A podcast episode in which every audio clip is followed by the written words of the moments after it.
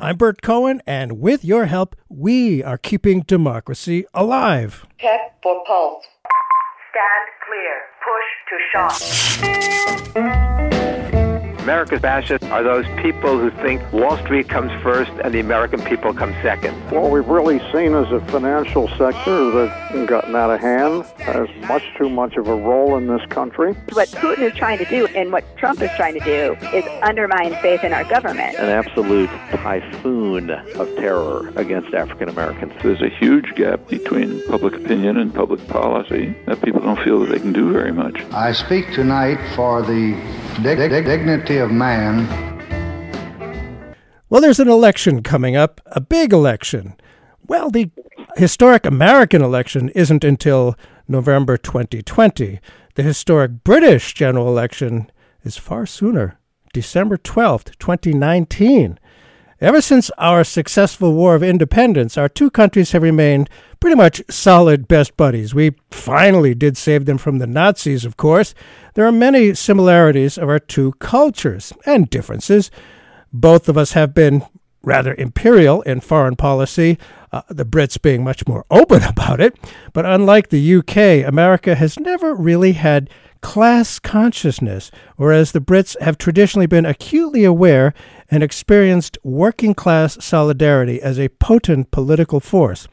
The Labour Party has been their dependable voice, except for when both the American Democratic Party and they veered to the right, them with Tony Blair, us with Bill Clinton. Now, I have a vague sense that this move eventually cost the British working class much of its political power. The structure of their national elections is quite different from ours. As I understand it, and I'll find out more, the voter chooses a party, Labor or Conservative, or some of the other smaller parties. But the world is watching as December 12th approaches. Will the, shall we say, colorful character of Boris Johnson and his hard Brexit continue, or can old style leftist Labour leader Jeremy Corbyn put a stop to the headlong rush to economic catastrophe posed by a hard Brexit? In the bigger picture of Europe drifting to the far right, what, if any, impact does the elect- English election portend? With us to shed some light into the British messiness is Kenneth Surin, whose article Labour and the UK general election appears in the magazine Counterpunch, which bills itself as fearless muckraking since 1993. It's good to have you back on the show, Kenneth. Oh, glad to be back. Kenneth Surin is professor of literature and professor of religion and critical theory at Duke University, which is in these currently United States, and has provided welcome insight on British politics for keeping democracy alive in the past. Well, again, thanks for being back with us. You start your article with a bang. Here's the quote The media focus in the UK general election has tended, understandably, to be on Bojo Johnson, the latest prime, minister, prime unmover, in parentheses, un, of Ukania's protracted and bizarre Brexit ordeal. There's a lot to discuss in that introductory sentence. In America, as you know, the media coverage of serious candidates is often overshadowed by the media's steady focus on entertainment. It's about keeping the corporate advertisers happy. Trump was very entertaining in 2016. That got, got him tons of free coverage. Is it similar with the British media? Um, well, I think yes. Um, the bulk of the British media consists of right wing tabloids um, with a reading age, I think, uh, even below USA Today. Um, yeah, that's a tradition. It's uh, that media, insofar as it deals with any information, uh, turns it into infotainment. So I think your description is absolutely right. That's is Boris Johnson as entertaining as uh, our Donald Trump, or maybe even more so. What are your thoughts on that? Well, I find neither to be entertaining, uh, to be honest, sure. um, except in a macabre right. way. Um, Johnson is much more slapstick uh, and impressionistic than is Trump. Um, Trump's version of narcissism, I think, precludes um, any real sense of self irony, etc., uh, etc. Et um, Johnson is more likely to send himself up. Uh, you know, people who send themselves up in serious positions are, are, are really not funny. Um, yes. I he he thinks that's a good way to play to the crowd, and maybe some people are persuaded by that. But anybody who is serious about politics um, just regards it uh, as a kind of entertainment circus, which is what it is. There are no policy positions conveyed in any of his antics. Um, photo ops are his modus operandi. Yeah. So there's an endless parade of him uh, leading bulls by a, a, a rope, uh, the mandatory high visibility jackets, hard hats, uh, protective goggles, whatever uniform of a factory that he happens to be visiting. Mm-hmm. Um, it's all just fluff. Um, yeah. He's pulled out of a debate with his rival really? uh, on Sunday.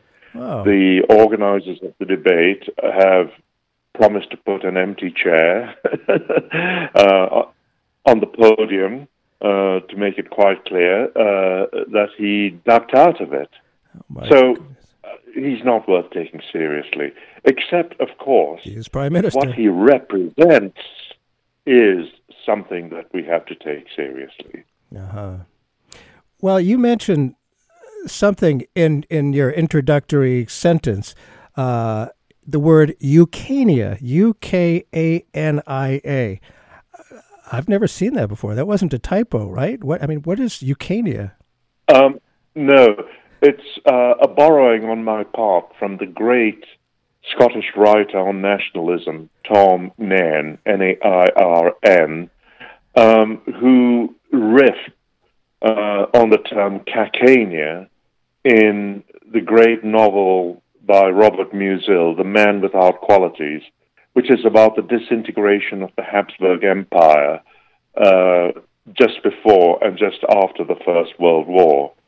So Nairn uh, converted the term Kakania, referring uh, fictionally to uh, the Austro-Hungarian Empire at that time, ah. to the fictional Ukania, which represents the decaying uh, United Kingdom. so Ukania is the United Kingdom in decay. Uh-huh. Terminal or not, we do not know, but I suspect it's terminal.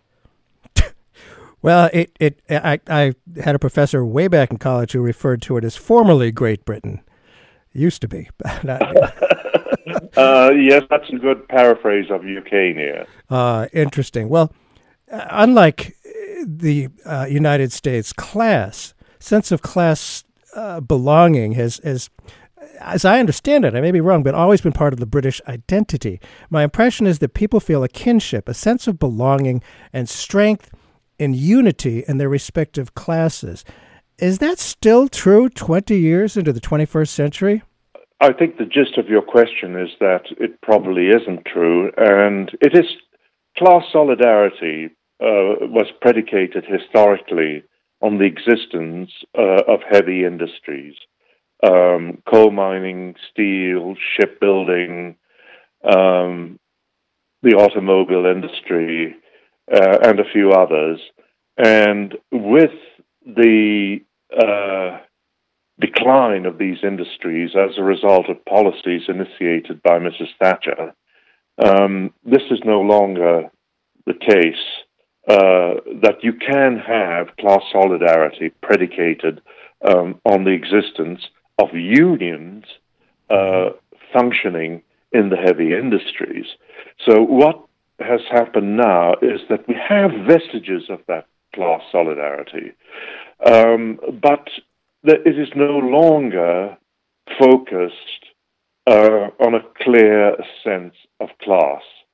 Instead, it is focused, uh, and this is the insertion of populism uh, into the notion of class, it is focused on the generation and maintenance of grievances. Um, Hmm. In the sense that uh, rich people, or toffs as they're called in the UK, or poshos, a version of the term posh, uh, in the sense that there is a general working class derision towards toffs and poshos, etc. It exists in that in uh, in that mode of grievance and resentment, rather than an active and productive working class solidarity, which existed in mining communities, in railway communities, uh, in uh, steel manufacturing towns, etc., etc., uh, until the 1970s, when that started to dissolve. Right. Now, I, I wonder, you know, there's the Labor Party, which is labor, or, you know, has been pretty much traditional, except for that blip with uh, Tony Blair. And there was the, the Tories, which my limited understanding of it is that, you know, they kind of represented the, uh, the poshos, the uh, upper class. But since, as you say, the you know uh, the order of, of industry, heavy industry, ain't what it used to be, can the Labor Party candidate uh, Jeremy Corbyn count on Labor uh, to uh, put him over the top? Do you think, or or is it is that you know uh, structure all kind of broken apart now? I think as a, a vote harvesting machine, um, Labour is prospering. Ah, good. Um, because it has the largest uh, membership. I think it's over half a million of any political party um, in Europe. But of course, Labour itself is fractured ideologically. Right. Um, but all the parties, all the main parties are fractured ideologically. Huh. So it really depends on, if you like, the location of the fractures uh, in an ideological spectrum. And of course, the parties have these fractures located in different parts of the ideological spectrum. Um, so it is virtually impossible to predict how the electorate, uh, which of course is now much less homogeneous in terms of its ideological orientations than it used to be, how that electorate will uh, will respond to what is happening uh, on the various, uh, if you like, demarcations of the ideological spectrum undertaken by the main parties. It's um, their opinion polls, but the opinion polls in the last two or three elections have been pretty inaccurate, Uh-huh. and um, and and commentators all across the ideological uh, uh, spectrum are saying, look, uh, the terrain is too mucky uh, for us to rely on these opinion polls. Well, that's that's one thing we share on that side of the Atlantic and here. Oh, yes. the polls are, are, are definitely not to be relied on because they turn on a dime. You just never know. For those who may have just tuned in, Burt Cohen here on Keeping Democracy Alive. We're talking about the upcoming British election. It's a big one. Our guest today is uh, Professor Kenneth Surin, who uh, hails from England but uh, works at uh, and lives wherever Duke University is, somewhere down south, I think, right? I don't know. but uh, North Carolina. North Carolina, yes, indeed. Thank you. Well, I mean, the the old working class here. I mean, the the, the Democratic Party, uh, like Labor, you know, turned toward uh, the right with the Clintons, and the uh, Labor support for the Democratic Party really dropped off. And a lot of the people in what might otherwise normally be considered working class went for Trump this time around. So we have two candidates now Boris Johnson, also known as Bojo, perhaps somewhat derisively, and uh, Jeremy Corbyn. So, who are the constituencies? Can they be identified that support Boris Johnson versus uh, Jeremy Corbyn? Well, Boris Johnson. Uh, where does one start with this character? Um, he he's an opportunist. He shares that in common with Trump. He is tremendously egotistical. That's another quality Oh, he yes. shares with Trump. Um, he is really not a politician um, because his only interest, uh, where politics is concerned, uh, is the acquisition of power. So, for example, he's now coming across uh, as the hard, hard Brexit prime ministerial candidate. But when he was mayor of London three years ago, um, he was writing articles uh, advocating the remain in the EU position. Um, but the Tory party swung uh, in a hard right direction, um, strongly uh, uh pro Brexit, and he realized that the only way that he could lead that party was to um, make his principles on the EU extremely flexible, and basically he flipped flopped. Yeah. So uh, a Remainer became a hard Brexit politician. He has no real thought out policies on the implementation of Brexit.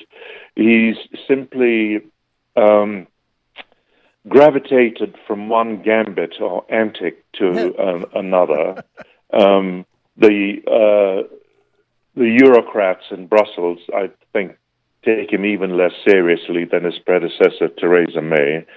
Um, so, really, uh, I can't, uh, I can't see him uh, as any kind of direct opposite of Jeremy Corbyn mm. ideologically, um, because he has no he has no convictions. He is a man he is a man without convictions. Mm. Now, if you want to have a follow up question, I can then go on to Corbyn.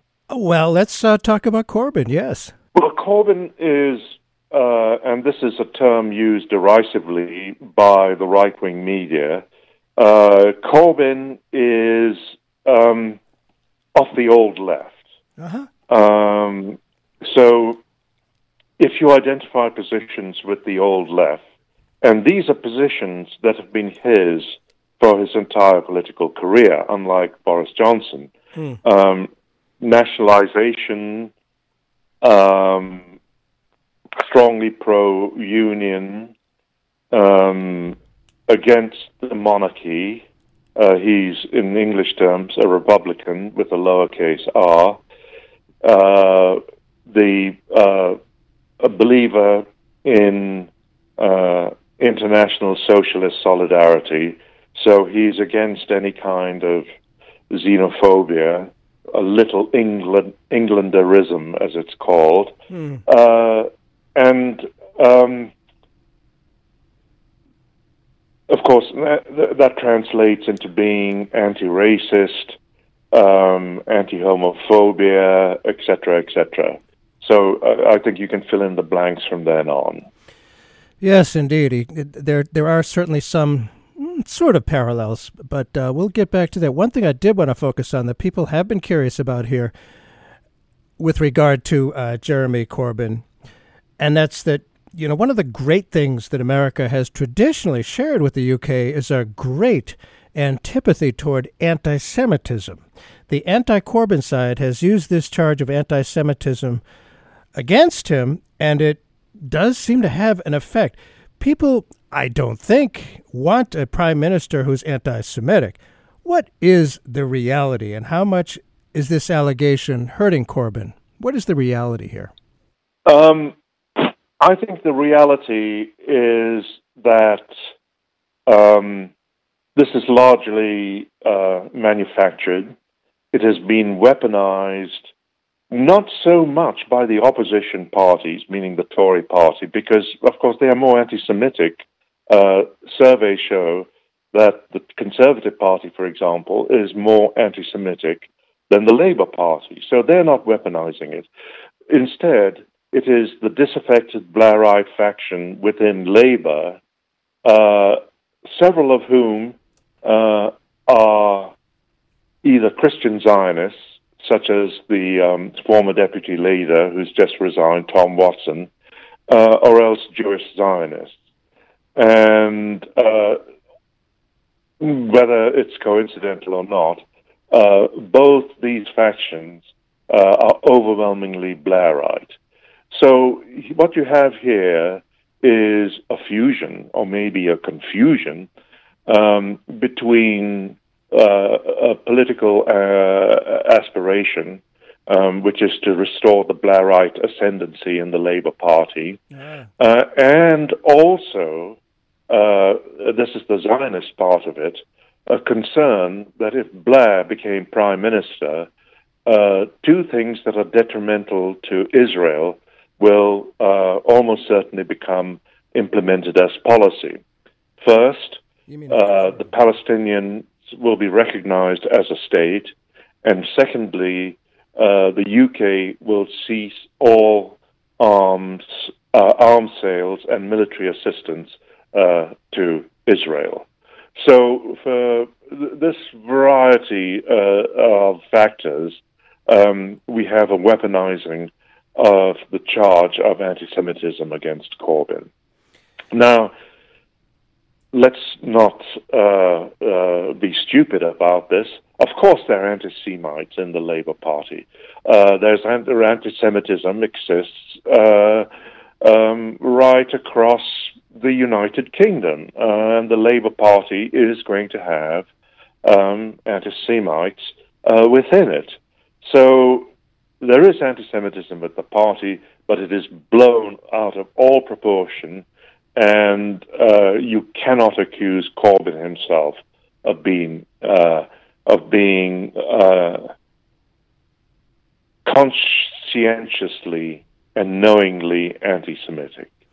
He has, if you like, and this is social media uh, at its riskiest, uh, put his name to certain platforms, uh, which, if you do deep research, you will find that this someone posted something about the uh, protocols of Zion uh, oh on their website four or five years ago, uh, and Corbyn has now signed up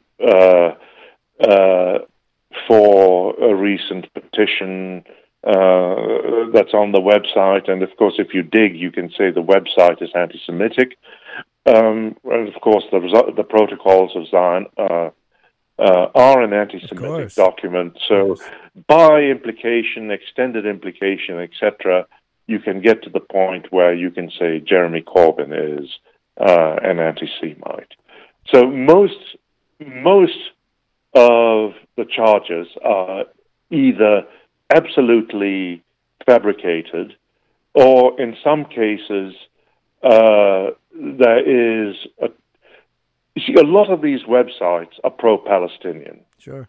And um, there will be, I, for reasons that uh, I can fathom, though I don't approve of them, um, there will be anti-Semitic elements uh, in the pro-Palestinian movement. Right. Um, it's you can do your best to uh, to eliminate them, but they are going to be there. And so Corbyn, by signing up for numerous petitions uh, that are pro-Palestinian, et cetera, et cetera, could be seen to keep company uh, or be placed under the same umbrella um, as these anti-Semitic elements. But that is far as you can get in um, in sustaining the charge of anti-Semitism against him. And as you say, there are many people in the other party, in the Tory party, conservatives, that are anti-Semitic as well. It, it's you know, it doesn't uh, uh, relate necessarily to to party uh, uh affiliation. It's just uh, it's unfortunate that it is there, and there is, and I've been trying to say this for a long time, a big difference between being critical of the current many of the policies of the current state of Israel uh, and being Jewish. I am Jewish. I am not anti-Semitic, and I am critical of uh, many policies of the state of Israel. But let's leave that one behind. Um, and you know, I know a little bit about the old British press. It, it seems that the power of the press, at least here, is no longer what it, it, it was. You know, just the three networks did have a lot of power. Now we have social media, which is like a wild west. It's just completely wide open with no controls. The British press has a long tradition of tabloidism, each paper having its Yeah. dedicated supporters. Is that still the case? And if so, what is the landscape with regard to the British press, the power of the press, and their adherents? I think tabloidism um, is a more pervasive feature of British culture than it is um, in this country. Um, the tabloids are overwhelmingly right wing. Um, they reflect, if you like, the orientation um, of their owners, um, nearly all of whom are uh, tax exiles, to put it mildly. Um, and uh, one of the things that Corbyn has promised to do uh, is to close these loopholes in the tax system um, that allow people uh, who live abroad um, or domiciled abroad to own huge chunks of the British media. So, of course, they have an immediate vested interest in ensuring that Corbyn doesn't uh, uh, become prime minister. I'm, I can give you some details of uh, these owners, um, but I don't think your readers would be too interested in them. Of course, one of them is Rupert Murdoch. Oh, so yes. uh, you can you can get the gist of what these tabloids are about. Oh, I know. Right wing, you know, easy to read, and uh, just uh, it, Yeah. it- it's about selling papers, and you know, sensationalism sells. Let's face it. And Yes. well, you know, here, you know, we're still a, a over a year. Well, not quite. Less, slightly less than a year out from the American election. We have uh, on one side uh, Bernie Sanders, and people have suggested he's kind of like Jeremy Corbyn. How much like? I mean, we talked a little bit about how Trump is, is somewhat similar to uh, to Boris Johnson, and I may add also Kaiser Wilhelm II. All of them are like bizarre characters. Uh, but how much like Bernie is Jeremy Corbyn? I think if you used uh, Venn Venn diagrams to depict them, Uh huh. uh, the the circles would have a considerable overlap. um, but then, if you like, uh, uh, using the Venn diagram image, uh, there are parts of their respective circles uh, that do not overlap. Um, I think Jeremy Corbyn is studiedly and publicly pro-Palestinian in the way that Sanders is not. Okay, that's uh, that's one main difference. I think Corbyn is more anti-capitalistic than Yeah. um, More traditionally Bernie left. Sanders. is. Yeah. Yeah. Uh, I think I think Bernie Sanders wants to temper capitalism. Uh, Corbyn is not explicitly a revolutionary, but there are several aspects to his past uh, which indicate that there is a revolutionary dimension to his thinking. Ah. So I think those are uh, the two major differences. Yeah, he's, you know, it, it's almost amusing here how people use the term left. I mean, Eisenhower was a Republican, and he would be considered way left of center now. But he's uh, his domestic Oh. policies. He would be on the left in the Democratic Party. yes, he would. I know it's amazing, but it does seem in in Europe and uh, the UK there is a real left. There's a genuine left, and uh, Jeremy Corbyn is certainly part of that. I don't think there'd be any disagreement about that. Now, of course, the fi- the sun finally did set on the British Empire, but they're still a very powerful country militarily. Let's talk about some of the differences in in terms of foreign policy between Corbyn and Johnson. Uh, and, and you already mentioned about uh, Corbyn being pro-Palestinian, uh, uh, favoring a Palestinian state. Uh, you write that Corbyn even had the gall to denounce the coup against Evo Morales down in Bolivia and meet with that yacht hitchhiking uppity teenager Greta Thunberg. How is that playing electorally? Is is that what? What are your thoughts on that? In terms of the electoral terrain uh, as it currently exists, I think Brexit uh, obviously monopolizes the attention of people. Oh, true. Uh, Corbyn has promised uh, to implement a Green New Deal. Uh-huh. Uh, so he's the, apart from the Green Party, which is minuscule, uh, he is the most uh, pro-environment uh, of all the parties. Uh, younger people, younger people, uh, obviously, uh, you know, if you like, the Greta Thunberg generation, um, gravitate towards Corbyn I think, because of this Green New Deal. Uh, older Brits, not so much. I mean, you know, they they grew up in the days when nearly every big town had smokestacks, etc., right. etc., um, and they uh, they regard the, they tend to be more conservative. They regard environmental causes as hippiedom, etc., uh, etc. Et um, you know, a fad, uh, mm. etc. among younger people. So it's the younger people who gravitate towards Corbyn for his Green New Deal, uh, and then what are the uh, other constituencies? He is going to lose a solid chunk of traditional Labour voters uh, to the Tories because of Brexit. Um, huh. These are older, primarily white, less educated people. Um, and just as in the United States, that echelon, uh, demographic echelon, gravitated towards the Tea Party, and then, of course, later on supported Trump.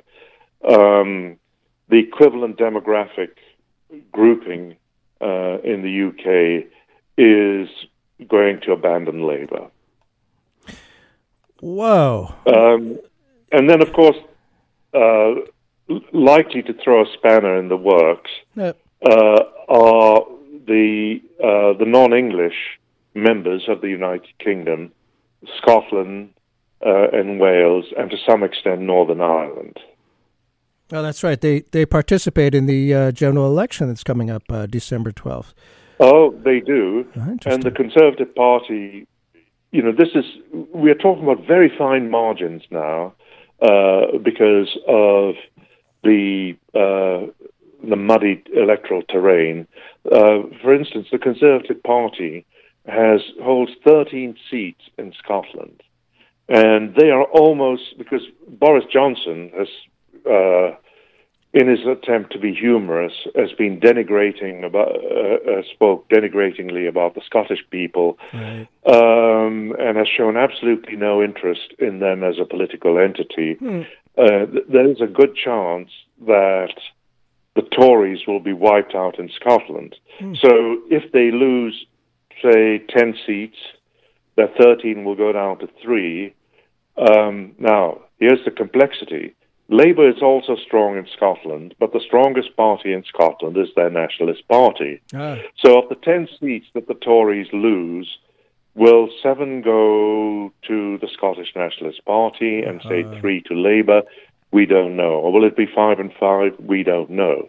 And then on the horizon is the interesting uh, prospect of a post election alliance between the Scottish Nationalists and the Labour Party, which will almost ah. certainly ah. enable them to form uh, a government. But the, the SNP is almost certain to demand, as a condition of that alliance, that they be given a referendum on independence, a second referendum, because there was one right. a few years ago. Perhaps a binding referendum. I wonder if they would insist on that. Yes, I think they will insist that it be binding. For those who may have just tuned in, Burt Cohen here. The show is Keeping Democracy Alive. We're speaking with Professor Kenneth Surin about the upcoming British election, and it is it is complicated. And before we get you know in, into the thick of the biggest issue by far, Brexit, people. I mean, here people vote. You know, the top of the ticket. Do you like this person or that person? How does it work there? Do you just vote party? Is that it? You vote party. Ah. Um, and then, of course, given that British politics has veered more and more in the direction of a presidential style system, uh, the candidates matter a lot more than they did, say, 20 or 30 uh-huh. years ago. Huh. Um, but by and large, you vote for your party. And voting for your party means that your district candidate, or constituency as you call the district in the U- UK, your constituency candidates become important. Because the tradition, there are two ways to become a constitu- constituency candidate in uh, in the UK. One is to be parachuted into the district uh. by the National Party. Uh, this uh, all the parties do this. This is very unpopular, of course, with local activists who would like one of their number to represent the district. Um, or the other route is the one that I've just mentioned that uh, um, someone who has been involved in local town council politics, etc., etc., arisen through the local system, as it were, uh, maybe becomes the town mayor, and then is chosen to contest the general election. So these two systems of choosing candidates for the election vie with each other. Mm-hmm. Um, mm-hmm. But of course, that the fact that they do vie with each other um, puts them uh, uh, puts them at the forefront of attention at the local level. So local candidates matter, and in some districts, the stature of the local candidate can even eclipse oh. the uh, uh, the leaders of the party of the main parties. Interesting, interesting. It used to be uh, many years ago with the Democratic Party. I'm not familiar with the other party how it, they used to work, but it was somewhat similar. I think that delegates, you know, stood for election with the entire district. Uh, now, you know, the delegates are chosen from just within the party regulars, but that's getting into those weeds. Now let's get into the other weeds, the Brexit thing. Uh, I can't help but th- think that you know most people uh, sense that the vote in 2016 was people didn't think it was really going to happen. The vote for Brexit, they just and there were, I think, a lot of uh, you know anti-immigrant was was behind it. How does yeah. Uh, how does Brexit play into this now? What would be what would be if Johnson wins? What happens? And if Corbyn wins, what happens with regard to Brexit? Well, Corbyn, uh, who is um, much more interested in policy matters uh, than Johnson, um, Corbyn has committed himself to a binding referendum. And the referendum will include remain as an option, meaning remaining in the EU. And he will give himself, I think, uh, a time frame uh, with the uh, acquiescence of the EU of three to six months to come up with a deal with the EU. So that deal, along with the Remain option, uh, will be uh, the two uh, voting choices um, in that referendum, which, as I said earlier, will be binding. He himself has said that he will be neutral uh, in the campaign during this second referendum. Uh, now, Boris Johnson, well, I mean, uh, look, 18 months ago, the deal that he is now touting as the deal of the century was the deal that he voted against. So, what his predecessor then had a deal that was superior to the deal that Johnson is now touting as the deal of the century. And guess what? Bojo voted against Theresa May's deal. So he's voted against his current deal. He's voted against a better deal uh, that was um, enacted by his predecessor. And the reason why uh, he's done this has really nothing to do with Brexit. Brexit is a vehicle for his personal ambition. Yeah. Uh, he wanted to undermine Theresa May. Uh, he voted against everything uh, that she sought to accomplish. Uh, so that she could be dumped and he could take her place as leader of the Conservative Party and, uh, by that fact, become prime minister. So he has no no real positions on Brexit. Wow. Uh, he is he's basically um, flying by his pants, uh, and I can resort to all the cliches, sticking his finger up into the wind, etc., etc. That is Brexitology for Boris Johnson. Wow. that that's interesting. The, the the picture I think a lot of us have had is that yeah, he's uh, that Bojo is for a hard Brexit, and it's been unclear uh, where Corbyn stands. That's very interesting. So he doesn't so much have a position as to, but more what will serve him politically. Fascinating. Now, yes, but Corbyn has subjugated his own personal preferences Ah. uh, for the sake of the party. Because if you look at Corbyn's history uh, vis-a-vis the EU, he, like many of us on the left uh, in the Labour Party, and I'm a member, um, uh, is in favour of what uh, some call a Lexit. Uh, that is uh, a departure from the EU on terms that are favourable to a socialist agenda. Um, but of course, Brexit has been completely saturated by the most atavistic uh, uh, forms of nostalgia for uh, empire, Uh-huh. uh, the, uh, uh, anti-immigrant xenophobia, um, white supremacist thinking, and of course the racism that goes with all all this package. Um, so, given that, uh, uh, given that this is the um, uh, the political configuration uh, that underpins Brexit, Lexit as an option has been squeezed out. Hmm. I mean, there's just there's, there's just no room. You you you either are for this uh, basically right wing um, um, construction of Brexit, or you're against it. Um, you can't say uh, and stand a chance of winning. Well, there are two exits. There is Brexit, and then there's this teeny weeny option that some of us support, which is called Lexit. So Corbyn, I think quite rightly, has decided that it would be futile to challenge the right wing Brexit by hauling up the uh, uh, the flag of, of of Lexit. Put Lexit to one side Mhm. and really fight uh, the right wing no deal Brexit, and if you like, wait for another day in history when maybe uh, the ground will be more propitious for a Lexit. So he's he suppressed his basic political instincts with regard to Brexit. Bojo has n- has none of those. Uh, his only instinct is self promotion uh, and uh, the acquisition of power.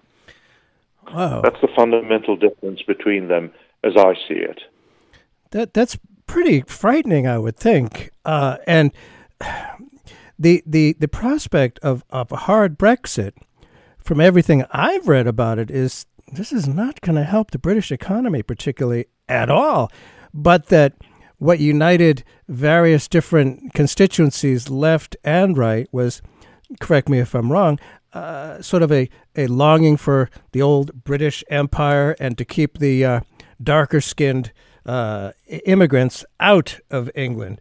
And I wonder how much evolved since then. Are people, is there a, a, a wider sense that a hard Brexit would be an economic catastrophe for the UK?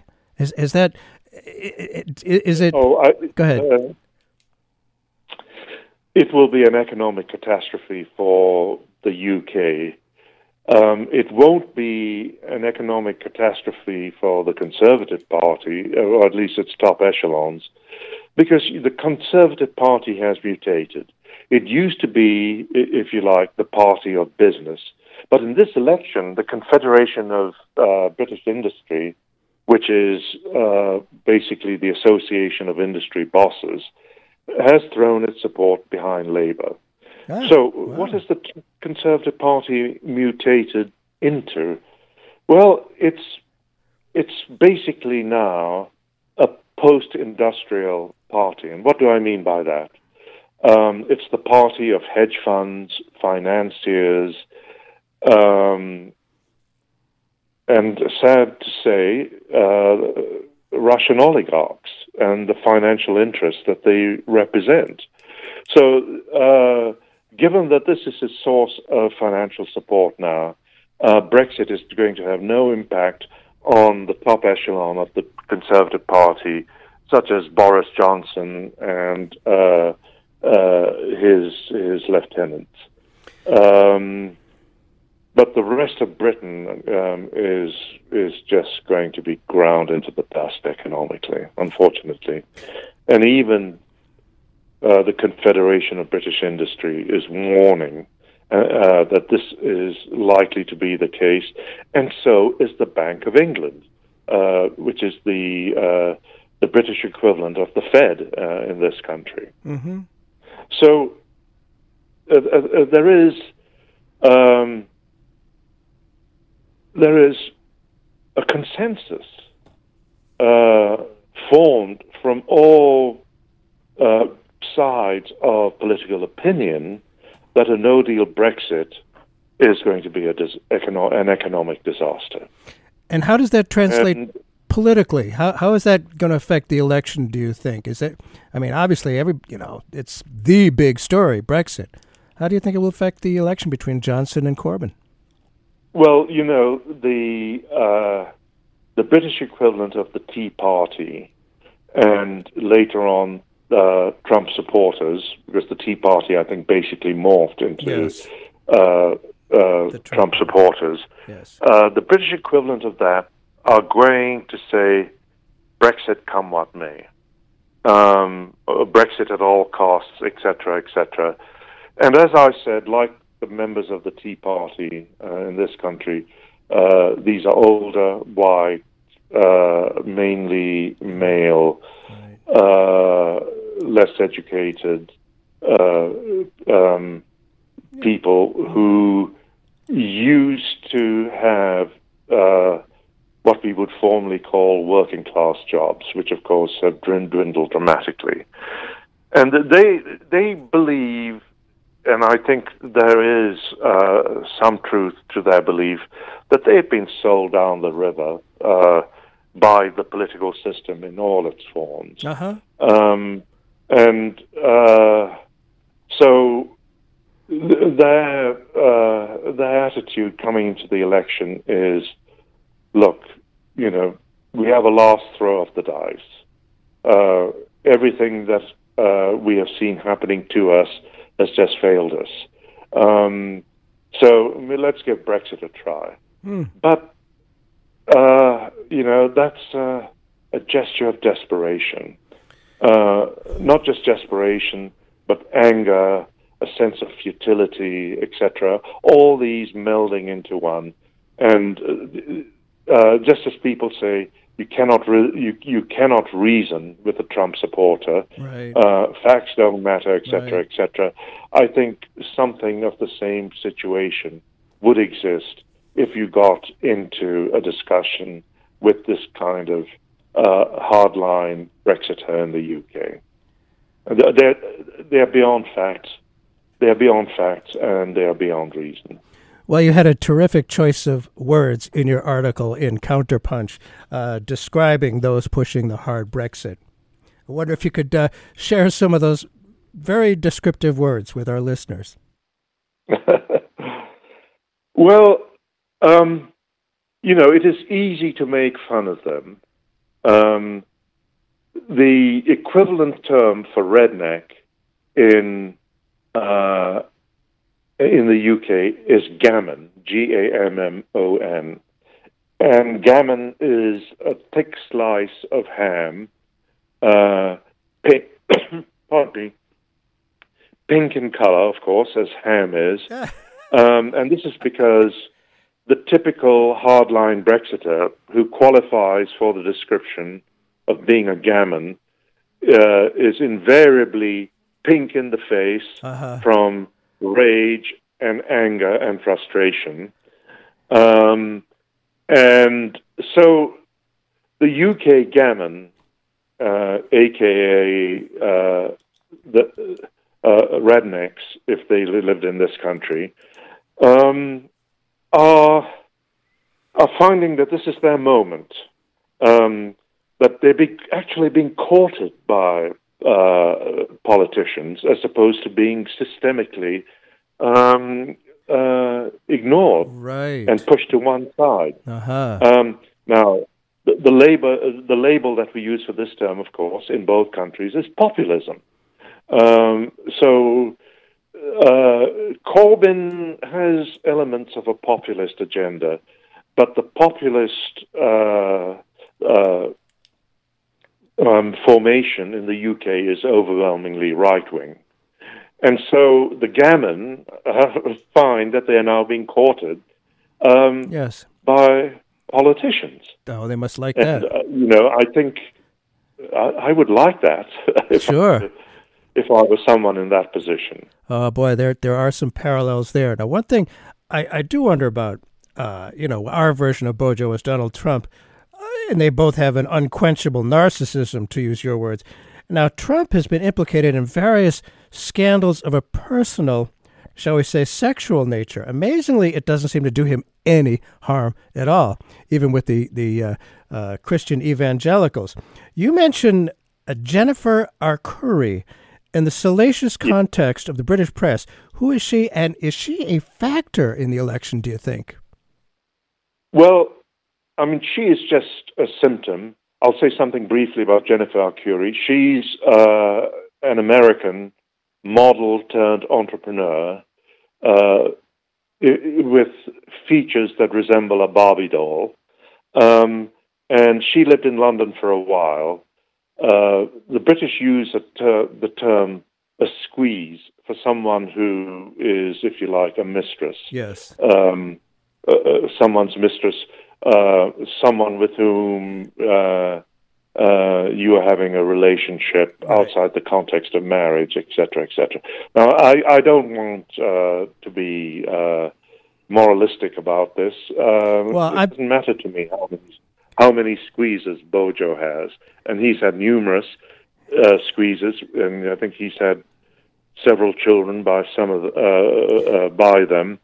In fact, he won't mention how many children he's had by them because he's a deadbeat dad. Yeah. Um, but anyway, what I what some of us object to in principle about Jennifer Arcuri uh, is that when Bojo was mayor of London, he used taxpayer money uh, to uh, um, in the form of a grant to her business, which may ha- or may or may not have been um, something that was properly established. There are doubts whether she really had a properly established Yeah. business.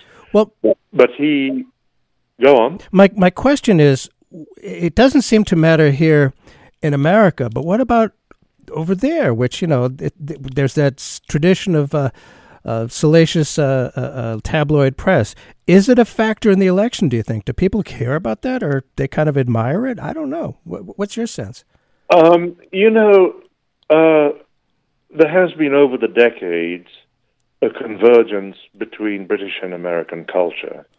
And I think the point of your question is is there something of Trump in Bojo Well, when it comes to uh, uh, to matters sexual? And I think the answer is yes.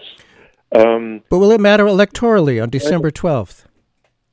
well, I don't think it will, Uh-huh. just as it didn't with Trump. Right. Uh, uh, Bojo has found a way to create a Teflon effect around him where his sexual liaisons are concerned in the way that Trump has. Um, and, well, what do you say? Yeah. Well, I the whole point, the whole point is, and uh, this is, this is the uh, the position that's being taken by some in the Labour Party. Let's not beat the drum on this. Ah, right. Um, because because coming across as moralistic True. uh, doesn't play with voters in these postmodern times, Uh, but rather concentrate on the angle of corruption. Uh, he took she was not qualified to serve on any London Council trade delegations, but he made her a member of three foreign trade delegations. hmm. He channeled public money towards her. Concentrate on the corruption angle and leave the moralism to one side. Absolutely, I'm I'm sure that's got to be the best way to do it. Uh, and uh, any, I know you don't have a crystal ball, but but what are your thoughts on how it's going to go on December twelfth? Will this? I mean, and it's also I did want to say that each party puts out what they call a manifesto with actual policy positions. Here, I don't think people Well, look at that. Go ahead. Will it matter? Um, I think pol- policy positions matter. Um, Labour, Corbyn's uh, right hand person, John McDonnell, uh, who's a very impressive figure. Um, I've listened to him several times at the Labour Party conference. Um, he is a real policy wonk. He edits books on economic policy, uh, etc. He has put forward a very detailed political agenda for a return to socialism. The, um, the Tory party manifesto is just a few dozen pages long um, with Do people pay attention to that? Um, no, the, Why am I not surprised? People are not because it's he's just going through the motions. He's not interested in policy at all. Right. Um, and really, uh, every policy position finds some way of getting back to making a reference to Brexit. Oh, So he, um, this is a, a carriage that's great, that's pulled by one horse, Brexit. it's all about Brexit. And well, so what will happen? I don't have a crystal ball. Right. I suspect that whichever party gets in, it will get in as a minority government, as a minority party, having to form alliances. Now, as a member of the Labour Party, my hope is that this will be the Labour Party Sure. uh, with the backing of the Scottish nationalists and the Welsh nationalists have said that they would, and the Green Party will back will back Labour. Ah. That with uh, that uh, coalescence of forces, uh, we will get a minority Labour government. But I'm not ruling out, uh, at the very least, a minority Conservative government. Well, I can just say I sure hope that there is another referendum and that that uh, the hard Brexit will not happen. I just I hope that. Well, we've come to the end of our hour. Uh, your articles are often in Counterpunch, uh, which I read pretty regularly. Counterpunch is my main outlet. Uh, I'm tremendously fortunate that the editor, Jeff St. Clair, provides me with space for my ravings. So I appreciate it very much. Thank you so much, and uh, we'll talk sometime in the future after the big election. Thank you. thank you very much. Uh, I've enjoyed being on your show. Thank you. Billy Bragg here.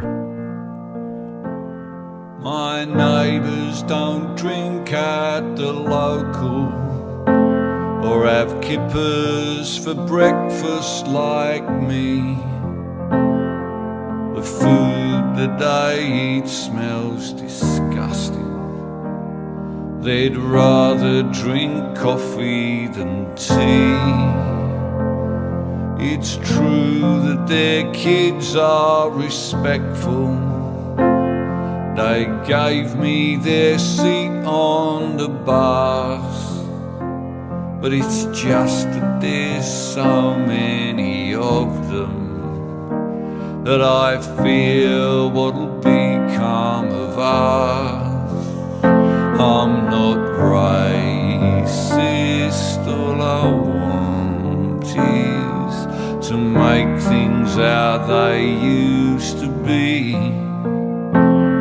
But change is strange, nobody's listening to me.